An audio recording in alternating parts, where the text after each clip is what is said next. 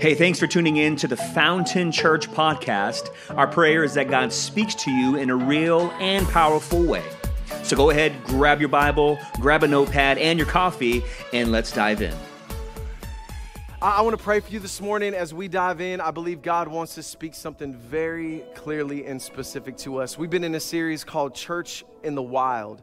Now, for those of you guys who are our first time guests with us, whether you're online or you're here in person, uh, my name is Matt. My wife Jackie and I, we are the lead pastors here at Fountain, and uh, we're just so grateful that you chose to be with us this Sunday morning. And once again, we just want to say welcome home and make yourself at home. And I, I do want to speak to you around this idea of it's bigger than you. Look at your neighbor that you're with and say it's bigger than you. If you're not with anybody, turn around, find somebody, and say, It's bigger than you. All right, would you pray with me? Heavenly Father, we thank you so much. Lord, I pray that you would come, Holy Spirit, that you would speak clearly to us as we open up your word. Lord, we love you. We give you glory. In Jesus' name. And everybody said, Amen, amen, and amen. Well, I, I want to bring you back to 1999. How you guys remember 1999? Well, I, I want to bring you to South Africa in 1999. They were experiencing something that was a little bit unusual. There were these um, rhinos, uh, some of them were actually endangered, that were coming up dead. And so they started to do some investigation and they realized that it wasn't poachers, but that it was actually elephants that were killing all of these rhinos. Now, when they started to look, they got very concerned because some of these, like I said, were very rare rhinos. There was only uh, a few of them left in population. And so they started to investigate and they found out that these weren't ordinary elephants, but rather these were orphaned elephants.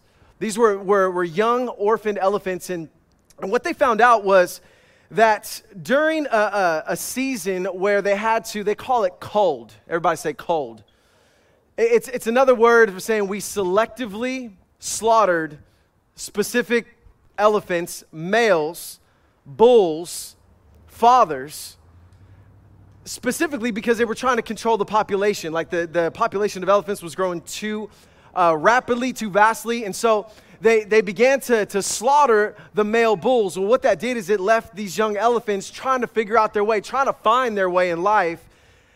And so they, they didn't know how to act. They didn't even know how to respond. So they started to turn randomly on these rhinos. Now, elephants and rhinos would clash once in a while, like, you know, they'd have a little run in. But this was like intentional. This, this seemed very aggressive. They were jamming their, their tusk inside the chest of the rhino. They were tearing them to shreds. And so they were like, man, what is going on? And then they realized that, man, we've taken out the fathers. We've taken out the, the, the male bull. So they said, man, we got we to find some from across the globe. So they ended up bringing some male bulls back to the population, and almost instantly the behavior began to shift. All of a sudden, the aggression went down, and they noticed a huge change. There, there wasn't any rhino attacks anymore like there was before. It just began to shift very dramatically. You, you see, w- without the male bulls in the land, without the fathers, there was confusion. There was confusion in the land. And I think this gives us a great picture and points us to a great principle. If you're taking notes, you can jot this down. Is that when our Heavenly Father is removed from the equation, there will be confusion. When our Heavenly Father is removed from the equation of our life, there will be confusion. In fact, this has been Satan's goal from the beginning is to lure you and I away from the Father is to create distance between you and I and God. And so we see this all the way going back to Genesis chapter 3, all the way back to the beginning, all the way back to the garden.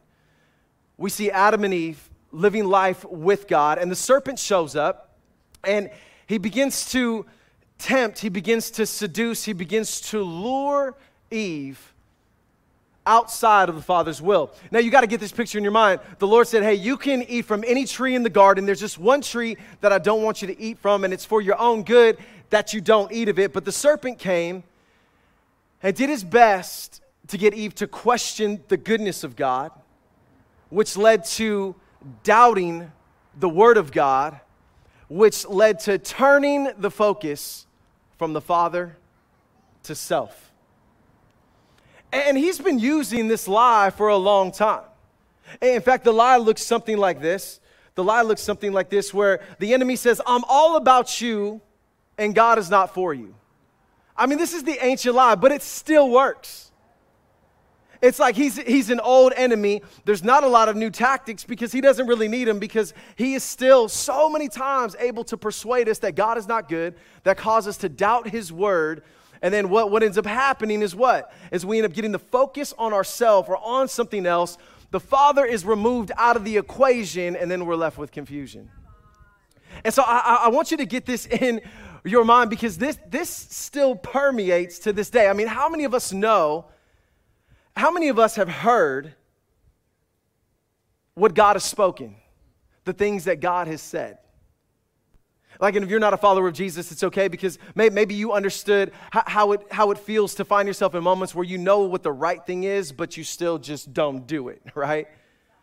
But for those of us who are followers of Jesus, like there's very specific moments where we know that God clearly speaks something, but all of a sudden we begin to rationalize that God is not for us and, and I'll be honest with you, the enemy is about you.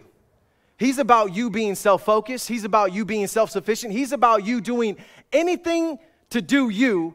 Just don't add the, the Father into the equation. So, so he is about you. That there is a little bit of truth there, but the lie is that God is not for you. That that couldn't be so far from the truth. And you and I, time and time again, we find ourselves knowing what God says, but we buy into this lie, we question His goodness, we doubt His word, and we still proceed anyways. We partake, we give way to sin, and then comes the distance. Then comes the distance. And, and see, we see this lie promoting what I like to call self exaltation. We see this lie, it promotes self. The enemy is all about you, that he wants you to be the great I am or to think you are the great I am. It's about my ideas, it's about my ideologies, it's about my opinions, it's about my bent on theology. And if it doesn't align with God, it's like, sorry, God, I just, you're gonna have to work that out, God, because I'm still gonna do me. I'm still gonna do what I wanna do. And so the enemy starts off with this lie with Eve to say, don't you want to be like God? Like, how good would it be for you to be on the throne? How good would it be for you to have knowledge like God? And so he begins to play on this lie that it's, it's really important and it's going to be more beneficial that you elevate yourself. But every time we elevate ourselves, every time we self exalt, many times we have to lower God in our minds, in our perception. And so I, I, want you to get this, this picture because every time we begin to lower God, that begins to diminish the authority of God's word in our life. It doesn't really lower God because nobody can lower him, and it doesn't really diminish his authority because God is all present, all powerful, all knowing. Um, so, really, it, it's a lie. It's a deception. It's, it's we think we can do that, but it's really not real. Are you tracking with me on that? Like, you can't diminish God, but you can distance yourself. You can distance yourself. You can uh, not allow the Word of God to bear weight. You can not allow the Word of God to, to have authority as, as He reigns and rules and is supposedly to be Lord of our lives. Are you guys with me today? And I think sometimes this starts, it starts so subtle. And it leads to such a confusion. It leads to a distortion. It leads to not thinking about ourselves soberly. And we start to elevate ourselves, our opinions, our ideas above the Lord, above His Word, and then we get distorted. And we start to see ourselves more highly, Scripture would say, than we ought to. And that leads to a place of confusion. Whenever you remove our Heavenly Father from the equation, the default is confusion. But it, it starts so subtly. It starts with Adam and Eve with a bite. Like they take a bite of fruit. Like that doesn't seem so grotesque. Like, it doesn't seem like this huge wicked sin that it just ate some fruit off of a tree.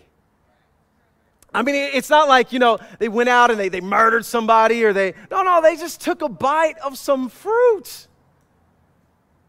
I'm just telling you, man, this, this can start very small, it can start very subtle. Where, where even what we're doing, it may not even seem like that big of a deal. But anytime we begin to doubt the goodness of God and it diminishes the word of God and the authority of God's word in our life, can I just say that the, the ramifications of that is, is not going to be good? It may be good in the moment, but it's not going to last for the long run. And this self exaltation even happens in churches. I mean, Paul said very clearly, says, even from your own number, men will arise and distort the truth in order to draw away disciples after them. It's like, man, I'm gonna, I'm gonna still try to build my own kingdom. I'm gonna try to cause division within the church. And then it says, so be on your guard. Remember that for three years I've never stopped warning each of you day and night with tears. And so, listen, self exaltation, it, it, doesn't end well. It's, it's not very good. Self exaltation many times leads to self consumption. And self consumption basically says it's, a, it's all about my needs. It's all about my needs, about my wants, my desires, my pleasures, my feelings. Like those begin to rule over everything. It, it, it's, about, it's all about me. What I want, what makes me feel good. And, and can I just say that when, when we find ourselves in those moments, it might look like this. It might look like, man, how, how dare you, God, call this sin? Like, like, how dare you try to control me? And when we're self consumed, we start to use people we start to manipulate to get what we want. And it's all about our ease, it's all about our comfort, it's all about our way, and it leads to narcissistic behavior. And, and then we, we kind of digress from self consumption to being self sufficient. And this is kind of at the climax where it's really, I don't need God. I may say that I need God, but I really don't believe that I need God. And so God becomes like the cherry on top of my life rather than the Lord of my life. It's kind of like, like, like, you know, you go and do I want the cherry today or not? Mm, man, just throw in the whipped cream, but leave out the cherry. Right? Like he, he becomes the cherry on top rather than the Lord of our life. And, and we start to, to, to come to church and, and we do it because we're, we're good people, right? Like, God, you're lucky I, I graced the doors today. Because really, I don't need you. I'm just trying to pay some homage to you because, you know, it kind of clears my conscience or whatever. And, and God, God forbid, God contradicts us. Can I just tell you, if God can't contradict you, He's not God. If God can't challenge you, He's not God. Or He may be God, but you're not allowing Him to be Lord over your life. And so it may sound like, well, God, you are entitled to your opinion, but I got this. I got this all under control. Like, thank you, Lord, for your input, but I got this. And, and, and, the temptation becomes not to acknowledge God at all. And a lot of times this doesn't come out. I'm saying it very bluntly, but it doesn't come out like that. Like, nobody's just like, God, I just got this. No, but, but there's the, this subtle notion inside of our hearts that says, God, I'm just going to continue to do me. Like, I, I, I, like the fruit. I'm going to take a bite. It, it looks pleasing to the eye. It's desirable. And so, so I, I want us to get this picture in our mind because we find ourselves in a self sufficient place until a crisis hits. And then it's like, oh God, like, why did you let this happen? Like, what is going on, right? I love what Proverbs says. Proverbs says that a man suffers from his own folly, yet his heart rages against the Lord. And so this, this self sufficiency, it, it, hits and, and, it starts to permeate our life. And we see that happen in Genesis. We go uh, from Genesis chapter 3 to Genesis chapter 11, and we see this, this picture of this where uh, Genesis chapter 11, verse 4 says, Then they said, Come, let us build ourselves a city. Speaking of the Tower of Babel. Like, come, let us build for our, a city for ourselves with a tower that reaches the heavens. Like, God, we, we got this. We know that, that your plan and your will is to disperse across the land, but we don't want to do that, they said. We're just going to build for ourselves a city. We're going to build for ourselves. Man, man, God, we don't even need you to reach heaven. We can reach heaven on our own. Like, like we, we got this. And he says, so that we may make a name for ourselves. We're going to be a city for ourselves. We're going to build it to the heavens so we can make a name for ourselves. God, we know what you said that we should do, that we should populate, that we should fill the earth, that we should disperse, but we don't want to do that. We got this. Listen, we are self sufficient, we are independent. Our technology and our social unity, God, we got this.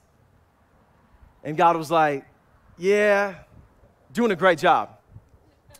but you're not God. And so the Lord says that is why it was called Babel, because there the Lord confused the language of the whole world. And in this moment, we start to see something very unique. We start to see that all of a sudden all their languages were, uh, you know, everybody had a different language, so all of a sudden they can't communicate to keep building. And I, I want you to lean into this word Babel because this word Babel, it actually means confusion. Whenever you remove our Heavenly Father from the equation, it will end in confusion. It will end in a distortion. They're, they're, they're building something, but, it, but it's not built on, on anything that can stand. It's built on a false assumption that they are greater than God. And so, so get this picture in your mind. I don't even need to preach this to you. Because if you have removed God out of the equation, you already know. Like you know the results and the fruit of that. There's not a whole lot of clarity there. We, we, start to get things distorted on the way that we view relationships, that we, the way we view marriage, the way that um, we partake in certain things that we know are not healthy for us. And so, so I, I want to encourage you today that when you remove God, it leads to confusion. And, and I'm hoping today to bring some clarity. Now, you may not be a follower of Jesus, and there is this sense of maybe your whole life doesn't feel confused, but there's areas that you just can't figure out. I remember hearing uh, anybody ever eat a Quest bar? Come on, Quest bar, they're healthy, right? Only like one, a couple grams of. It's a type of sugar that's not as bad as regular sugar, right? And I remember hearing uh, the gentleman that created it, I saw him on an interview, and he said, I spent my whole life trying to get rich, and now I'm filthy rich. And he said, There was a moment that I walked into my office and I quit because I thought this was it. Now I'm filthy rich, and it's not it. And I wish at that moment I could read, you know, I could reach into the, the, to the computer screen and grab him and say, That's because there's another part of the equation. And so for him, it's confusing. It was, man, I, I just thought this is what life was supposed to be. See, when self becomes greater than God, it equals confusion. Can I just make it very clearly? Um, come on, I'm trying to encourage you on this Sunday morning. We're talking about. We're talking about, man, this is real. Like, I want you to have clarity in life. There, listen, there's so much confusion in our land right now. I don't want you to be confused. And, and I want to, to make this very clear. It's very, very clear that when self is greater than God, it equals confusion because it's, it, it's sin. Like, are you guys tracking with me on that? It's sin. It's, it's a lie. You're not greater than God. And what it does is it leads to a life in the flesh. Let me show you how Paul describes this in Galatians. He says, he says, when you follow the desires of your sinful nature, the results are very clear sexual immorality, impurity, lustful pleasure, idolatry, sorcery, hostility, quarreling, jealousy, outbursts of anger, selfish ambition, dissension, division, envy, drunkenness, wild parties, and other sins like these. Let me tell you again, as I have before, that anyone living that sort of a life will not inherit the kingdom of God. It's in this moment that Paul is not trying to punch people in the face because of their sin. He's saying, Let me show you the realities and the ramifications of it. So that you can see that, man, we have a God who sees, who knows, and is for you and paid the ultimate price with his life that you would be forgiven, that you would be restored, and that all things would be made brand new. But, but the reality is this when we focus on self, it leads to confusion, and then that confusion many times leads to destruction. Because you can see all this stuff right here, right? Selfish ambition, dissension, division, drunkenness, wild parties, uh, hostility, courting, lustful, sexual. Blah, blah, blah. You can see all that. When you're living there, it, it, it ends in destruction. Like it, it, doesn't end well. And I'm reminded of, of, in the book of Daniel, Daniel chapter 4, there was uh, this king of Babylon who took the people of Israel captive and uh, man, just a king that was full of himself. And so, even though he had taken the Israelites captive, little did he know that he still couldn't do that outside of the sovereignty, outside of the hand of God. And, and I want you to get this picture in your mind because it was Daniel chapter 4, and King Nebuchadnezzar had a dream, and he was super disturbed. And so he called for his enchanters, his sorcerers, and all of his magicians, and nobody could interpret the dream. And so finally, he calls for Daniel. And Daniel's just like the, the man. Like, Daniel, listen, man, you hear from like the true God. I'm tired of all these cats on the side. Let me, let me like, tell me what, tell me what this means. And so, so he, he begins to, to, to break it down to him. He, he begins to break down the dream to Daniel. He said, Yeah, man, I, I saw this tree. It's a beautiful tree. The street, tree stretched out to, to the heavens. Uh, it was fruitful. Its leaves were beautiful. It provided food for everybody in the land. It provided shelters for the animals. It provided branches and, and, and nests for birds, and all the wildlife was fed. That was beautiful. I mean, it was majestic. And then he said, In my dream, I heard a voice from heaven cry out and say, Cut it down to the stump, strip it of its branches, cut it down to the very end, and, and let him go insane. Essentially, let him lose his mind until he realizes and comes back to understand that I am the true God, that I am the real God, that I am the God who was sovereign over all things. And so he says, Hey, Daniel, like, what does this mean, bro? And Daniel has so much courage. Daniel's like, well, and he kind of reiterated the dream back to him and he said, well, well, basically, King, you are the tree. You are the tree. And imagine if, if, you're, if you're the king, you're like, okay, so you're gonna cut, like my kingdom's gonna be cut down, like I'm, I'm gonna be cut down to a stump. Like, what? I think that would put a little bit of fear inside of you. Like maybe just a little bit. Anybody? Am I the only one? You guys are looking at me like, no, no, that'd be an easy dream. I think that would put a little bit of fear, and I'm sure it did for a moment. I'm sure it did for a moment. But then 12 months later, look what happens. 12 months later, as he was walking on the roof of the royal palace in Babylon, the king exclaimed, Is this not Babylon the Great, which I myself have built by my mighty, by the might of my power? as my royal residence for the glory of my majesty? And it says, as he was uttering those lips, a voice came from heaven and declared everything that was said. He lost his mind, went into a state of confusion, began to live with the wild beasts. It said for seven times over, however long that is. Some say it was seven years and he ate like an animal. He lived with the animals. His, his hair grew and his nails grew. I mean, just like he just lost his mind. And it's so easy to look at the king and be like, Are you serious? How could you do that? Yet, man, if we're honest, Mean, we're all guilty of this. We're all guilty of, you know, glorifying and, and magnifying ourselves far beyond what we should. But like, like we all have these moments and we know what's right. And if you don't know what God says, man, I just encourage you, man, check it out.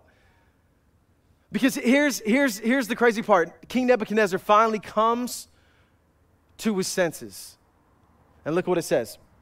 It says, My eye, it says, at the end of that time, I, Nebuchadnezzar, he says, Raised my eyes towards heaven, and my sanity was restored. Then I praised the Most High, honored and glorified Him who lives forever. His dominion is eternal, and, and His kingdom endures from generation to generation. And all the peoples of the earth are regarded as nothing. He does as He pleases with the powers of heaven and the peoples of the earth. No one can hold back His hand or say to Him, What have you done? And He continues and He says, At the same time that my sanity was restored, my honor and my splendor were returned to me for the glory of my kingdom, that my, ad, uh, my advisors and my nobles sought me out, and I was restored to my throne and became even greater than before. Now I, Nebuchadnezzar, praise and exalt and glorify the King of heaven, because everything he does is right, and all his ways are just. And those who walk in pride, he is able to humble. Can I just tell you that humility is coming? It's either you're going to humble yourself or be humbled. And I know that's kind of like a, a, difficult thing to palate, but, it, but it's true. But, but I want you to see the grace of God in this because God always leaves a stump. He didn't say like uproot it. He said, no, cut it down to a stump because there's going to be opportunity for this tree to flourish again when there's this, this turning back to me, when there's this, this time of repentance, of acknowledgement and all of a sudden, we see that happen to, to King Nebuchadnezzar. All of a sudden, he said, Man, I praise, I exalt, now I glorify the King of heaven because everything that he does is right and all of his ways are just. And so I, I, want you to so gracious. So look, look at how gracious God is, and He makes this shift. And all of a sudden, what does God do? God makes all things brand new. He can see clearly. If you're taking notes, you can jot this down. Is that when God is greater than self, it equals clarity. When God is greater than self, it equals clarity.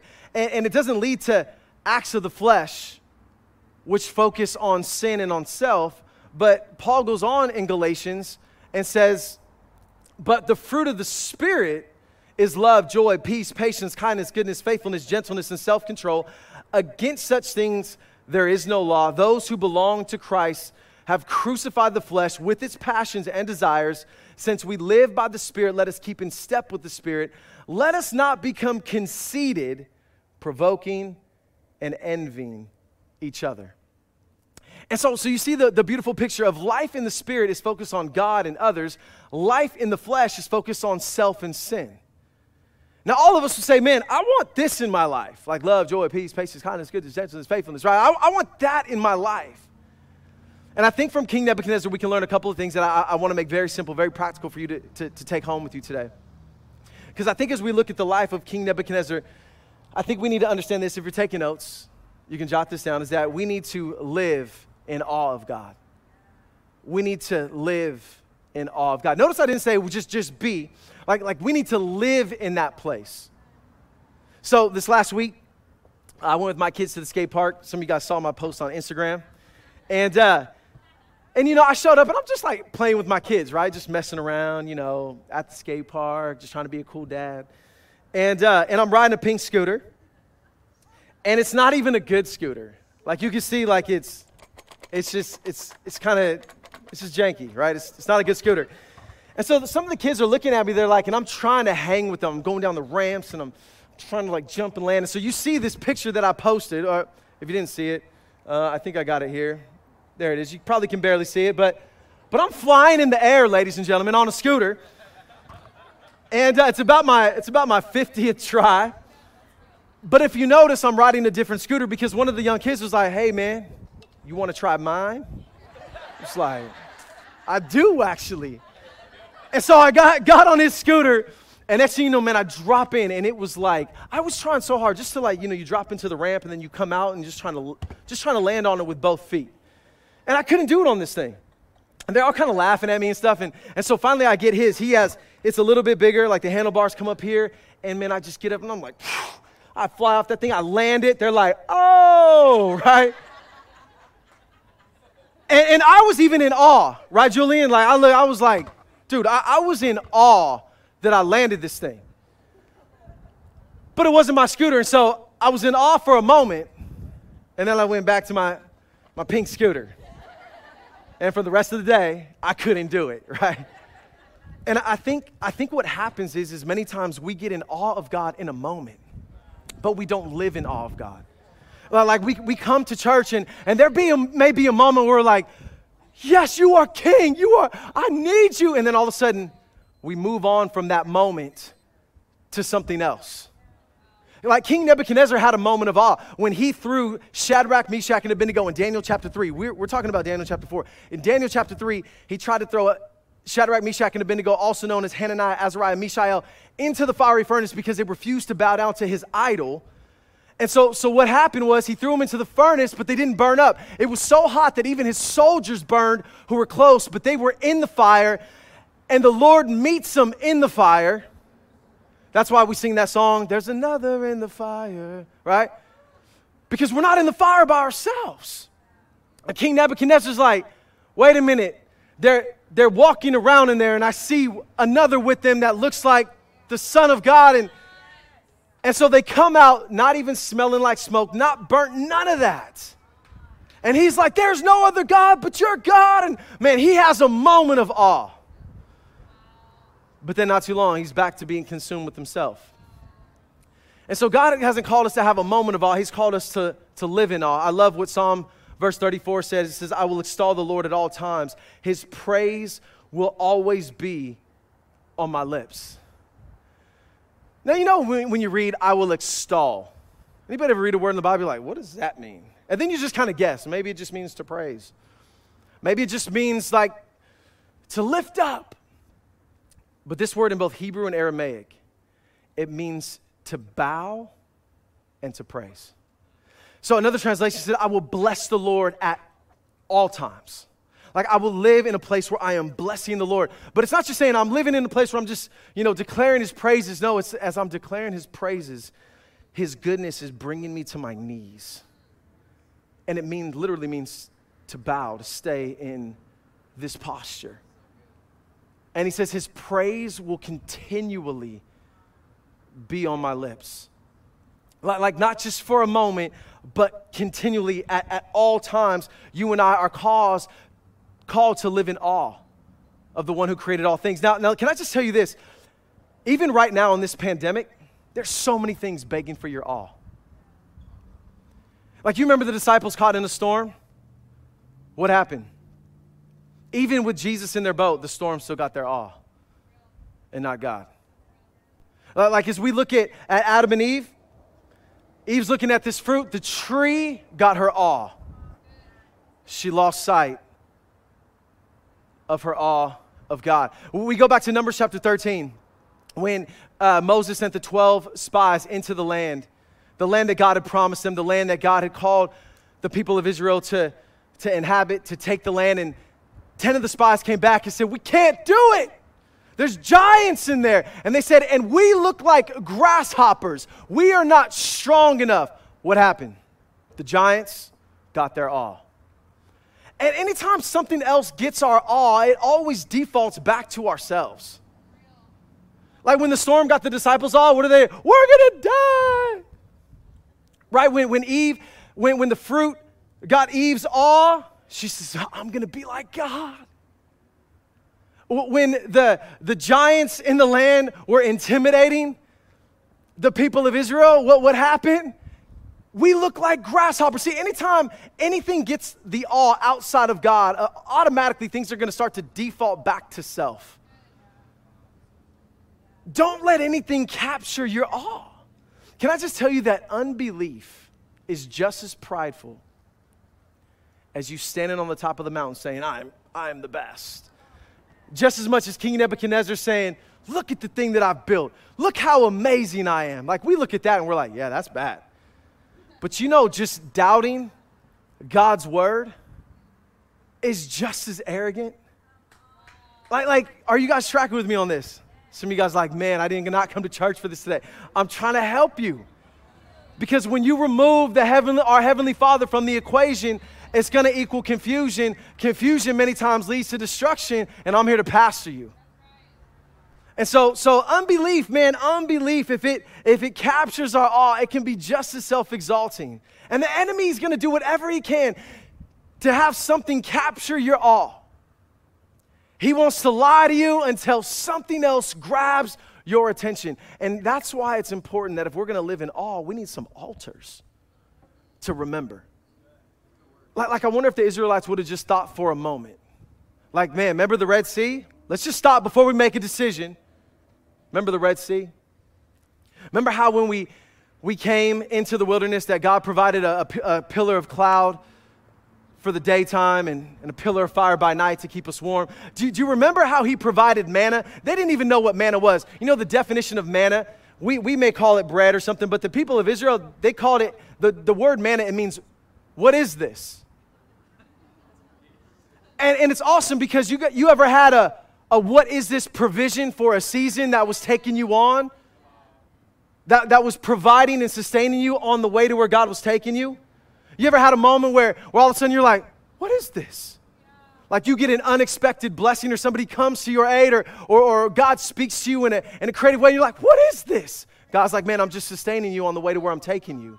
I wonder if they would have stopped and said, Hey, you remember the water that came from the rock? Do you remember that after that the Amalekites attacked and we supernaturally won and we had never fought a battle in our life? Sometimes I think we, we don't live in awe because we, we forget the altars. And looking back on God's faithfulness, of God's truth, of God's, you know, provision for us over the years. You say, Well, I don't even have experience like that. But listen, go throughout history. Look in the scripture, there's a lot of altars. That was part of people's pain that you can benefit from. There's some people here, get in a small group, listen to some altars. of God providing and God sustaining. So we got to live in awe of God, not just in a moment, we got to live in awe. Number two, if you're taking notes, you can jot this down, is that we got to live in love with God. We got to live in love with God. I, I, love this passage of scripture found in Mark. It says, Love the Lord your God with all your heart, with all your soul, with all your mind, and with all your strength. You see, if you and I are going to worship God in the most proper way, it starts by not only understanding who God is and who we are in connection to God, but it requires both the love of God and our response to the love of God, which is worship. Like, how would you define worship? Worship can be defined one way in, as our response to who God is, our response to his love for us. And so I, I love what N.T. Wright said. He said it this way He said, The Jewish law begins with worship, with the love of God. Because if it's true that we are made in God's image, we will find our fullest meaning, our true selves, the more we learn to love and worship the one we are designed to reflect. Selah. That means pause. Just let that sink in for a moment. No half measures. Heart, soul, mind, and strength. That is every aspect of human life is to be poured out gladly in worship of the one true God. Whatever we do, we do for Him. And so, isn't this crazy that when we love God and we're worshiping God, He gets what we deserve and we get what we need? It's a beautiful mystery. And, I, want you to get this, I want you to see this clearly because if we are created in the image of God and our design was to reflect the beauty, the majesty, and the glory of God, as we were created in his image, and the more we get to know him, the more we love him, the more we worship him, the more clarity we have. And confusion begins to diminish. The more confident we are in who we, we are in Christ, and confusion begins to diminish. So, so you say, well, well, man, how do I do that? How do I love the Lord your God? That, that's a whole message in and of itself. But let me just take you to First John, First John chapter 5, verse 3. I'm not going to show you on the board, but it says this This is love for God. This is what it means to love God. Obey his commands, and his commands are not a burden. This is love for God. Obey his commands, and his commands are not a burden. I love how he connects faith and obedience and love because they're intertwined. Are you guys tracking with me? Because a genuine proof of faith, a, a genuine proof of love is obedience, and a genuine proof of faith is love. So let me, let me break this down for you. So, Jackie and I, when we first started to date, many of you guys know that Jackie did not like me. Like, she just didn't like me. I, I was, yeah, I was a little bit more like, again, my, my, I just, I was saved and I loved Jesus, but I didn't look like it. Whatever that means. And she just wasn't feeling me in the beginning. So, you know, those of you guys that look at us, you're like, oh, this is beautiful romantic story. No, man, it was kind of rough in the beginning. I was trying to win this girl's heart, and I just began to pursue her and pursue her and pray and contend and pursue her and pursue her. And can I just tell you, probably the greatest day of my life outside of salvation is when I got on my knees. I think I got on both knees. I was like, please, if you would, right? The greatest moment aside from salvation is she looked in my eyes and she said yes. She gave me her yes. And I know it wasn't for anything that I could provide. I'm a pastor, right? I didn't have this like big old portfolio to offer. It was like, no, I know she's choosing me for me. And I think one of the greatest pictures, that's a very small picture of I think a greater, a grander picture that God refers to us as his bride. And I think the greatest thing that a groom can get from his bride is a yes. Is a yes. I think, man, as we begin to say yes to His word, as we begin to say yes to His love for us, yes to receiving God's love, God's grace, God's forgiveness. You know, there's nothing worse than in my kid, I'm trying to let her know, like sometimes my, my little baby girl, Hannah, like sometimes I'll, I'll correct her, but she's not in trouble, but she thinks she's in trouble. And I'm like, babe, you're not in trouble. She's like, yes, I am. like, you're not in trouble. Like, there's nothing more heartbreaking than when I'm trying to lavish my daughter with love and she's not receiving that. So, can, can I just say, man, you're yes to God, to receiving His love, to, to say yes to God, to the purposes and the plans that He has for you. But, but, but before all of that, just to say yes to Him. And if you're not a Christian today, can you say, man, God has done nothing for me? I, I, I would beg to argue that, and we can dialogue later because I think there are probably a lot of things that God has done you just haven't realized. But can I just tell you this real quick? That as we begin to look at what Christ has done, that while we were yet sinners, Christ is still pursuing us. While, while we didn't deserve it, Christ was still after us. While we were, as you begin to see his love, his grace, his atoning work, that he who knew no sin became sin, that we would become the righteousness of God. When you begin to see who he is, you won't worship him and love him for what he can give. You'll worship him and love him for who he is alone. And yeah, as He lavishes you with love, as you experience salvation His presence, absolutely, that's going to stir your affection for God and, and, and you're going to get to know Him personally. But, but it's not like we don't worship just for what we can get, we worship Him for who He is. Are you guys tracking with me on that? And so, we've got to live in love with God. Not like love, not, not a, a, a superficial love, not just like I come to church, but no, I'm in love. And can I just tell you, love changes the game. Love is where you go from religion to relationship. Love, love it, it, it changes the game. The last one is this before I go, because we're running out of time. Online, you guys still track with me? Let's go. Last one is this we want to live with gratitude towards God. So we want to live in awe of God. We want to live in love with God, and we want to live with gratitude towards God. I love what Paul says in Thessalonians. He says, Be thankful in all circumstances, for this is God's will for you who belong to Christ Jesus. Like, you want to know what God's will for you is? Is to be thankful in all circumstances. Like, like as I'm riding a little piece of junk scooter, man, I'm grateful. Super grateful. But like how something so ridiculous can can still bring God glory. Like you turn on the sports channel, and I know some of you guys are like, gosh, there's no sports, and but can I just tell you, as, as whatever you do, do it with gratitude, do it with thanksgiving as unto the Lord. And if you do, what you'll find is it's really hard to become self seeking when you're constantly giving God glory and thanks. It's like a great gauge. It's like the positive. How do we overcome evil? We overcome evil with good. So don't just sit around trying not to self exalt yourself. No, just how about you exalt God on a regular basis? How about you, you, you find something to be grateful for? I mean, think about this God gave Adam and Eve all the trees in the garden. He just said, don't eat from one. Like there's tons of trees here. Gratitude. You lost sight of all the other trees, and because you couldn't have one, gratitude. Are you guys with me on that? I, I, I mean, think, think about this. Like, like, just pause for a moment and think about the gift that God is giving us. The fact that you're gonna, many of us, most of us, we're gonna eat today, unless you're fasting, right? 10,000 taste buds are on your tongue. Like, that is a reason to stop and give God glory. Not to just to pray a quick prayer to bless your food, but to, in the middle of that bite, say, God, thank you. I am so grateful for the salsa. I am so grateful for this carne asada. This is like you can give thanks in all things. And I know it sounds silly, but it's true. It's so true. And I will propose to you this that gratitude is the gateway to humility. It is really so hard to be proud when you're so grateful. It is so hard to have a haughty attitude when you are so grateful for all that God has done because the glory goes to Him and that puts things in its proper place.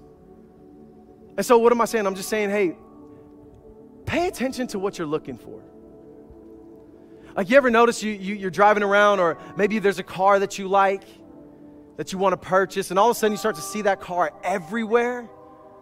Because it's what you're looking for. Like you just start to see it. It's, it's here, it's there. Like, what if you started to look for the presence of God that way? Like some of you guys are, are, are looking for a spouse.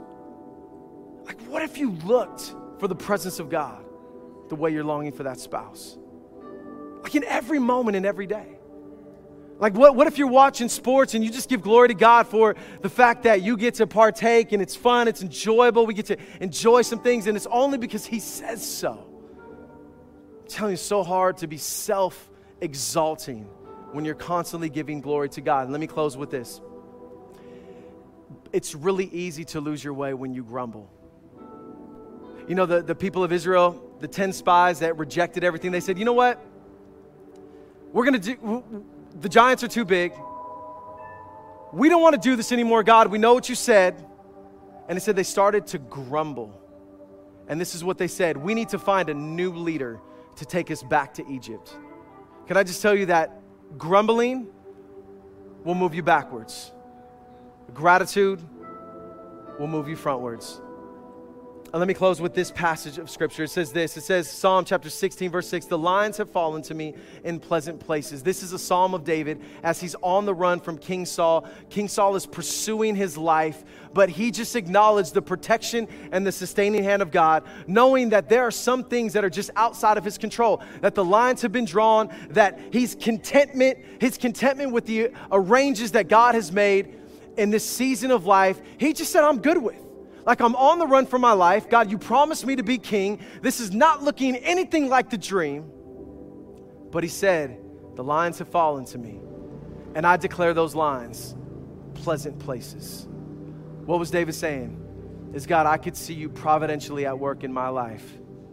And even in the midst of all this chaos, I still see your hand in your presence. And David began to live his life in such a way that even in the worst of times, there was still joy. There would be heartbreak, but then he'd come back to his altars. He lived in awe, he lived in love, and he lived with gratitude. And can I just tell you, if we can learn to live like that for one day, I'm just telling you, we will see God's kingdom on earth as it is in heaven. If we could just grasp the reality of this. It's not about self is greater than God. God is greater than self. Self greater than God will equal confusion. God greater than self will equal so much clarity and freedom. And so I want to pray for you today as we wrap up. And I just want to take a moment, just you and God. I just want you to ask the Lord right now, just to search your heart. If you're online, just wherever you're at, just ask the Lord, just bow your heads with me. Ask the Lord to search your heart. With every head bowed, every eye closed. You know, I'm reminded, I'm reminded of this story. And uh, five years ago, I was, I was at a John Maxwell conference. And uh, it's, it's people from all over the world, it's a leadership conference. And, uh, and there, there was a lady there, and she was sitting at my round table. And, I'll, and this is for somebody today. Somebody needs to hear this. She was sitting at my round table. When we got up, we were done with our small group. She's like, Ooh, like you are so cute and I need to stay away from you because I'm going to get myself in trouble. And, and I was like, Stay away from me, girl. I ain't hanging out with you. And she just kept pushing and kept prodding. So I called my wife. I was like, Man, this lady is like, like, just pray for me. I got to try to find a way around this lady. She's that, that lady that's looking like for you, hi, right? But can I tell you, I was by myself in Florida what kept me and, let me just let me just speak honestly and truthfully that those moments are traps from the enemy. No one would have known. I'm way in florida. It would have been an easy decision. But can i just tell you what kept me is not that i'm awesome. What kept me is my awe for god. What kept me is my love for him and my love for my wife and I am still overwhelmingly grateful that God still chooses me and that my wife said yes. The law is not enough to keep you, it's just not. But His love, your awe of Him, God Himself is able to sustain you. And when He is in the equation, it's very clear. When He's outside of the equation, that's where it becomes very confused. Somebody needs to hear that today. Let me pray. Father, I just thank you so much, Lord, that you're able to keep us and sustain us. Lord, that even if we've blown it and we're in a place right now where, man, our tree is cut down to the stump, Lord, you said that if we would turn to you, that if we would confess our sin, that we, if we would confess our selfishness, God, that old things would pass away, that all things would become brand new, that you would faithfully forgive us, God, that you were faithful and just to forgive us and cleanse us from all unrighteousness. Thanks again for joining us here at Fountain Church. For more details on how to get connected, visit us at fountainchurch.cc. We're also on YouTube, Facebook, and Instagram. We'll see you next time.